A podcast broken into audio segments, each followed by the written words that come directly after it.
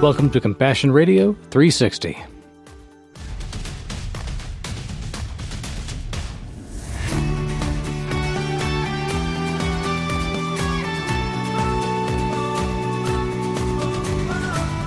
Well, it's time for Compassion Radio's 360 program, end of the week. Hopefully, a fresh take on the news and a scriptural reframing of the events that are mentioned in these articles in a way that might hopefully have some Uh, eternal significance in our lives. Honey, welcome back to the microphone. Hi, it's good to be here. We are talking about a sad day in American history that has been brought to light by this article, but it's not just the event that's at the center of the article. The article is about a person who survived and the importance of some things as kind of like totems in her life that she could go mm, back to and mm-hmm. say, I need this back in my life. I'm missing something. And somehow it anchors me not just to the event, but to the hope I had, the person I was before a tragedy happened. Mm-hmm. It takes really interesting turns. But tell us a little bit about the article. The event occurred five years ago in Las Vegas. That's probably going to spark the memory of a lot of mm-hmm. people listening here. And it's when a sniper got in a hotel room and began shooting at people at a music festival in the streets of Las Vegas. Many people were killed that night. Hundreds more injured. Yeah, I mean, 22,000 people were crammed on the streets of Las Vegas listening to this concert, a time of joy and fun and excitement for these partiers that were there in Las Vegas. And this is about a survivor of that event. And we've talked about this story in the past. We have dear friends whose son was there when it happened and he survived and, And help save and others. helped yeah. save others and was a hero to many people. I know over the years he has struggled with remembering that time. Well, he more than struggled with it. He ended up walking into another event in his own hometown, Exactly. which was a, almost a repeat of this event. There's not many people that we have ever known that have been the unlucky recipients of Mm-hmm. two tragedies like this, present at both. right. The attack that happened a couple of years later in Thousand Oaks, California, and survived that one. It's just a stunning story of his family and his survival, but also about faith in action that will literally lay down your life for somebody else if necessary. That's his story. Mm-hmm. But the story of this particular survivor was about how to make not sense, but to fill the holes that are left after mm-hmm. tragedy. Mm-hmm. Well, finding closure and to begin the journey of healing. If there's such a thing as closure, I know it's kind of a buzzword. Right, yeah, it is, but it's such a passion for people who have been through trauma. They they want to find that closure or that healing to make sense of it. You know, which isn't always possible. You're right about that, but that's what we strive for. Oh, yeah. To have an anchor that says, this is why things are bad and mm-hmm. this is why things are good. We have to have reasons. Yeah. And sometimes those reasons don't ever really make sense intellectually. They're mm-hmm. only going to be an emotional resignation for a lot of people about things that happen. Those of us who lost family members unexpectedly, or, you know, all the people we've lost over the COVID pandemic, things like that, hallmarks of the things that are just too big to mm-hmm. wrap your mind or heart around, but they're very personal when you lose somebody, particularly. Right. So this girl did not lose somebody personally. She didn't suffer a dying loss, but she did lose something that was dear to her and she felt kind of silly about it. What did she lose at that event? Well, she lost her cowboy boots. Hmm. She was dressed really cute listening to this country music concert. She's like, these are not shoes that someone would choose to wear when they had to run for their life. Right. They're not functional at all, just cute, Just basically, just fashionable shoes. But that's what they became. She was running for her life in these cowboy boots. She kept falling. Yeah. Finally, her husband said, Take off the boots. Dump the boots. And so she took them off so they could run to safety. We'll get some more details going here, but go ahead and tell us what the publication is that this article was found in and the title of the article. This is from CBS News and it was published back in September and it's called These Old Boots Became Part of a Very Big Story at the Las Vegas Music Festival Shooting. One of the things that I found very intriguing about this article is an organization that is set up by the branch of the FBI, basically. Mm-hmm. That gathers up all of the leftover stuff from these tragic events that occur. It's an offshoot of the evidence gathering mechanism Yes. of law enforcement. Yeah. It's a horrible thing that this has to exist. Yeah, they're charged with sorting out what is germane to the prosecution, if there's going to be one. Mm-hmm. The legal responsibility they have to gather evidence is obviously there. But there's a whole lot of other stuff that's not necessarily going to be evidence, but they're personal effects of people. Mm-hmm. Some of which may have died at the event, others, like this girl, to run for her life, left behind something that she valued. So the article is written as if it's this gal speaking. And she says, Five years ago, my life changed forever. And when it did, I was wearing these boots. And then there's a picture of the right. boots in the article. Purchased at a local thrift store, they had become my concert go tos, cute and comfortable, with a unique, often complimented design. I never once put them on thinking, these are the shoes I will run for my life in. But that's what they became. Mm-hmm. On October 1st, 2017, I was standing in the fourth row when a gunman opened fire on the Route 91 Harvest Festival in Las Vegas, Nevada. My husband and I were on the ground for three rounds before getting up to run. I fell constantly. 22,000 people had dropped their drinks, leaving the cement like an ice skating rink. As it turns out, cowboy boots are very bad running shoes. After my third fall, we stooped down and I took off my boots before continuing to run. That night ended up with us hitchhiking home to Southern California with two oh, gracious strangers. Finding out I broke my arm during the fall and gratitude that we were alive. However, there was one piece of me that didn't make it back my boots. The image of them in the field haunted me in the days ahead. I called my best friend, a Vegas resident, and asked him to go to the warehouse where all the left items were being housed. They weren't there. An FBI agent asked me if I'd like to place a claim. Due to various circumstances, many items had been sent off for cleaning, as per this agent. There would be a catalog eventually sent out. Well, I nearly laughed at the notion that after one of our nation's greatest tragedies, anyone was prioritizing soiled belongings. It seemed absurd, hmm. but I placed the claim anyway. The months to follow were an emotional roller coaster, and one thing continued to pull my focus the boots. I became obsessed. I researched who made them. I stalked online thrift stores. I ordered a pair from eBay that were two sizes too small. Deep down, I knew that we walked away with the gift of survival. Why couldn't I let this go? Six months later, I was sitting in my office working when my email chimed. There in my inbox was a link to the promised catalog. Titled like online shopping tabs, I held my breath and clicked on shoes. 77 pages, hmm. five pairs on each page, representing 385 people who knew what it felt like to run barefoot for their life. It was the first time I felt like there was anyone out there who might understand how I felt. I was blown away by the meticulous listings. It was clear to me that this organization was doing everything in its power to make these items identifiable, knowing that they could be someone's closure, the flag of survival, or a memento from a loved one lost. I scanned the pages, and there, on page 56, were my boots. A couple of months later, an FBI agent delivered them to me. She asked me if I wanted company while I opened the box, and something about the way she asked me made me answer yes. As I lifted the lid, a wave of clarity hit, and I knew why I hadn't been able to let go of these old boots. They were the last part of me that was in that field, part of my miracle, and they were home. In an instant, a chapter of my life closed and a new page in my healing journey opened. As a journalist, I began to ask the agent, Debbie, about her job. She explained that a group was created within the FBI to deliver items from mass acts of violence back to survivors and loved ones. They recognized that in the blink of an eye, these items went from ordinary to extraordinary.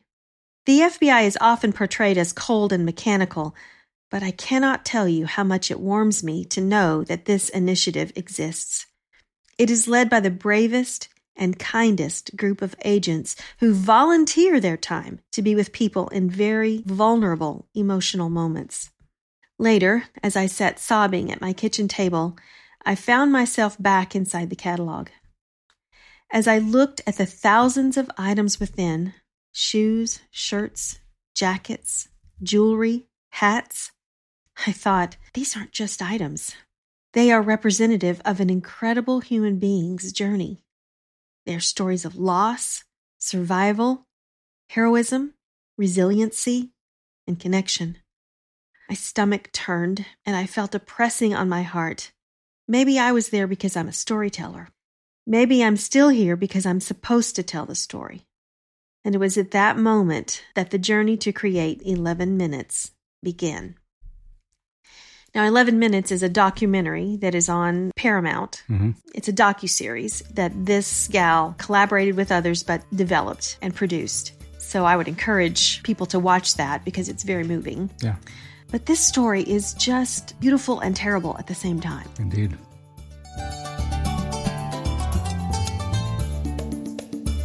Compassion Radio will continue to keep bringing you awesome opportunities to make a difference for the kingdom around the world. But we need your help right now to continue doing just that. We continue to focus our relief efforts on the intrepid Christians getting relief to the front lines of conflict in Ukraine. Oksana Gorbanova is the tip of the spear on this project. She and team members from our partner, Serve Ukraine, finished delivering aid that you provided through your generous giving. Here's how your gift made a difference this time. A refugee and orphanage center was quickly built in western Ukraine that Oksana's volunteers currently use to serve hundreds of new refugees every day. You helped to buy seed for a new community farm and garden that is feeding hundreds of people. You helped to buy a herd of cows that is now providing children with fresh milk. And the farm itself is providing work and hope for those who feel lost and without purpose. For all of this, friends, I say thank you. And don't stop now. Please give generously today so we can keep growing our Serve Ukraine project and supporting heroes like Oksana Gorbanova. They're bracing for a brand new wave of refugees heading their way, so again, please give whatever the Lord enables you to to help us save more lives and deliver more hope. Just call today 1 800 868 2478 or write us at Compassion Radio, P.O. Box 2770, Orange, California 92859. And catch us on the web, of course, at CompassionRadio.com. And now, back to the broadcast. This story is just beautiful and terrible at the same time. Indeed. And I understand a little bit of her obsession, I guess, hmm. wanting that remembrance. I think about this past spring going through my mom's house after she passed away, cataloging 70 years of living in one house. Mhm. All of the memories of events and occasions, some happy, some not so happy. But there were some things that I just could not let go out the door at the estate sale. Yeah. You know, they're just part of your DNA almost. They're just part of who you are. Some of the things that I kept were silly things. Like, you know, I have some spoons from my mom's kitchen that she Yeah. cooked with. I have plenty of spoons of my own, but these were ones that my mom used to cook. Yeah. The hands have touched. Yeah. So, in that sense, I understand this woman's passion about this and this feeling of, I've got to have this back in my life. When you lost something that you didn't realize was significant, and yet it was the thing that anchored her. And that anchor was something that kept her from losing her mooring literally and floating off into emotional wasteland. Yeah. Having some place that you can still call home, some place that is anchored in every way imaginable, a place of safety, a rock upon which to stand. Mm-hmm. Lots of metaphors come to mind, even from scripture, mm-hmm. about what it means to be standing on the solid rock. When our lives are all shifting sand and so much seems to be washed away from us, to find something that brings you back to a place where you felt secure or you knew you were Mhm. before tragedies happened can be not just a reset, but a reminding that you are a person that can be safe, that can be saved, Mm. that can be, and not just a casualty of some tragedy that has happened. And the interesting scripture that came to mind for both of us as we thought about this particular story comes out of Deuteronomy. Moses has been reminding the people that they need reminders. The people he's speaking to are the ones that are the leftovers. After 40 years in the wilderness, everybody who complained, everybody who had something against Moses or against God for dragging them out of their homes and lives in Egypt Mhm. have all passed away. All that's left are those who were born to nothingness, this on the way to ness, this I'm not there yet ness. They've always felt like wanderers. That's all they've ever known. A tent here, a tent there, but no real home. Mhm. And it's been in the desert the entire time. And then Moses says, after going through the river Jordan, I want you to set up an altar when you cross over. Deuteronomy chapter 27 from the voice translation. Verse 2 says, When you cross the Jordan into the land the eternal your God is giving you, set up some giant stones and whitewash them with lime. Write each word of this law on them when you cross the Jordan to enter the land he is giving you, a land flowing with milk and honey that the eternal God of your ancestors promised to you. When you cross the Jordan, you will set up these stones on Mount Ebal and whitewash them with lime, just as I've commanded you this day. Build an altar there to him with stones that iron have never struck. Stones you'll find whole. Build that altar to him, and offer burnt offerings upon that altar to him. Then sacrifice peace offerings, and have a celebration feast in his presence. And remember, write a complete copy of the law on the large stones. Make it clearly legible. Hmm. There's a lot here for me to unpack just yeah. in what Moses is telling his people. But when I go back to this girl's story, she was searching for her stone. Mm-hmm. These boots obviously are not the anchor, but it was the contact, the connection she had with an FBI agent that reminded her that she is worth healing, mm-hmm. that she has value, mm-hmm. and that what she went through may have been a break from the past, but her past can be redeemed too. Mm-hmm. Everything about that's coming together in those silly boots of hers. Yeah. The compassion being shown to her by agents of the FBI whose job it is to help us reconnect with the things that were lost along the way. The people of Israel lost pretty much everything along mm-hmm. the way except for their very identity and lives of their children and their children's children.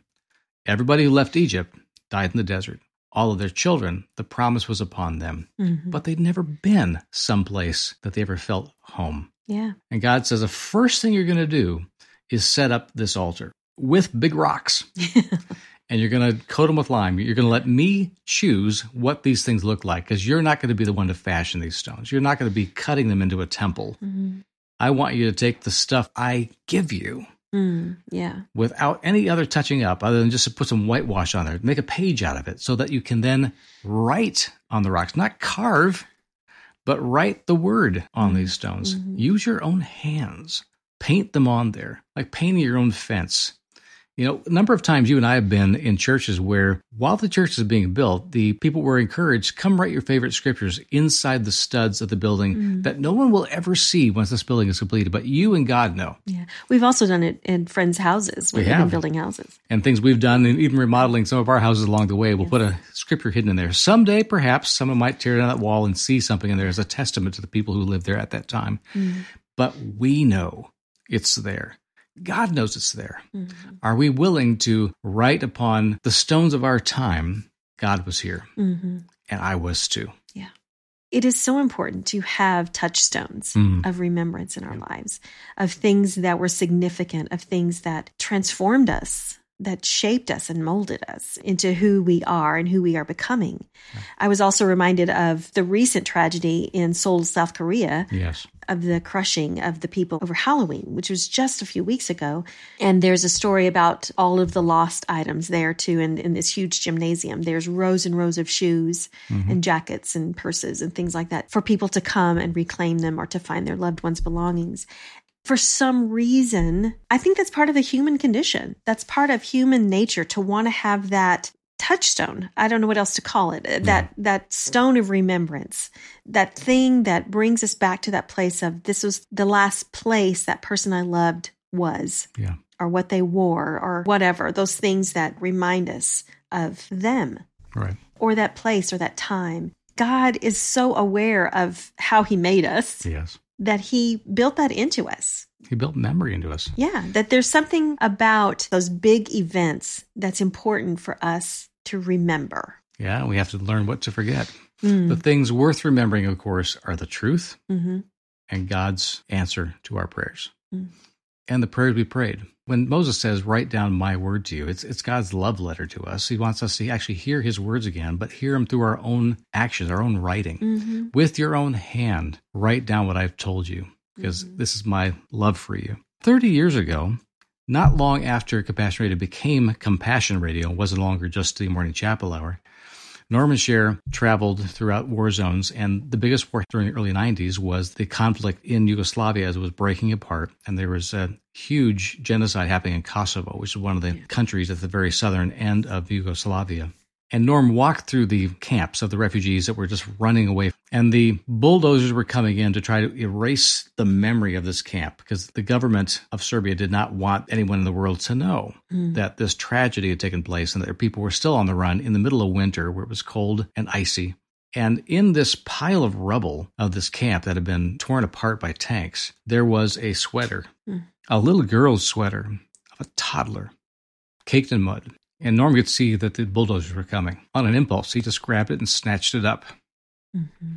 because he knew this was going to be gone forever. And of course, they had no idea if any of the families that were represented by the debris they were seeing in front of them had survived the event.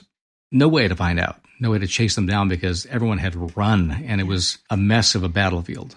But that sweater came back with him. Mm-hmm. And it still to this day, I believe, is sitting in a small picture case so that somebody would remember mm-hmm. what happened there. And they spoke of this on the air and they asked people to pray earnestly for the resolution of this conflict and for the safety and the freedom and the security of the people of Kosovo, which not many people even heard of as mm-hmm. a country. Right. Miracle of all miracles, the country of Kosovo actually survived all this onslaught against all odds. And their country became a country, separate and standalone, but the people there are rebuilding.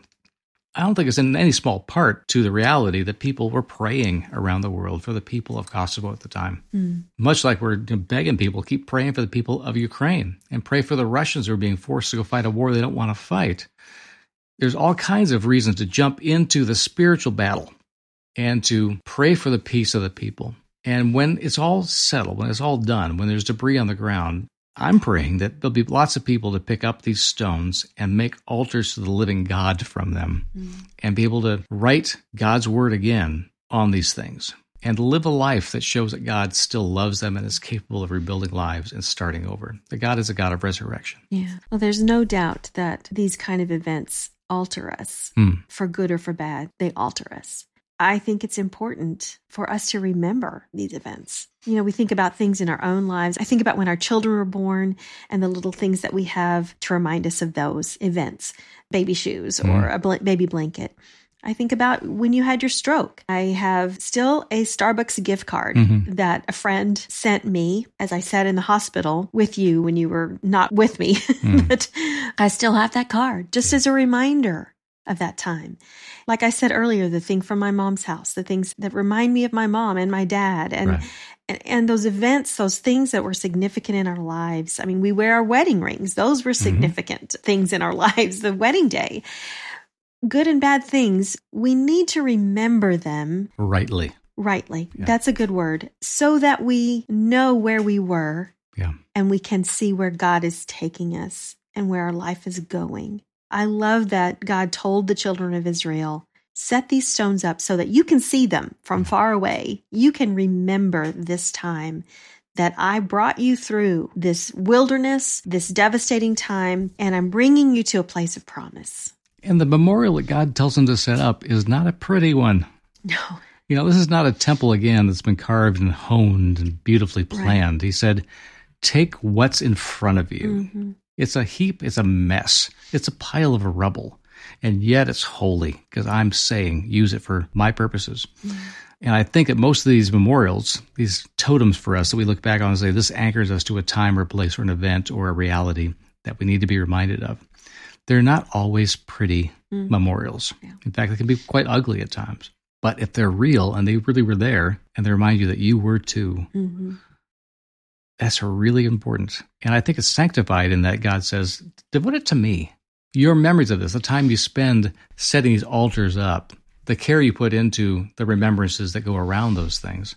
Bring honor to me mm-hmm. while you're doing that. I think it's one of the calls that we all have in every generation is redeem the time that you're in. Mm-hmm. Devote it to God. And for those of us who are committed to that kind of faithful lifestyle, it's all God's anyway that's what we're trying to get to is letting him know by our actions, our words, and our thoughts mm-hmm. That he really is the one that we care most about, that we love, and we know he cares most about us. Of anything in all of history, God will never be excelled in his care for us. When we remind God of that, we are always, always reminding ourselves of a fundamental truth. Mm-hmm. So that's all we have for you on this particular Compassion Radio 360. It's a beautiful story, but it's troubling because of what it started as. But this writer, Ashley Hoff, who wrote this account I want to give her loud kudos for being the one that actually encapsulated so beautifully this mm-hmm. experience for so many survivors. I thank CBS News for actually putting it out there. There will be a link on our website in the podcast section to this article if you'd like to read it for yourself. And thanks so much again, friends, for being part of the Compassion Radio family and remaining compassionate about mm-hmm. those who go through tragedies here and abroad, and for stepping in and being part of the projects that we put in front of your face every day and invite you to be the hands and feet of Jesus everywhere we go. Mm.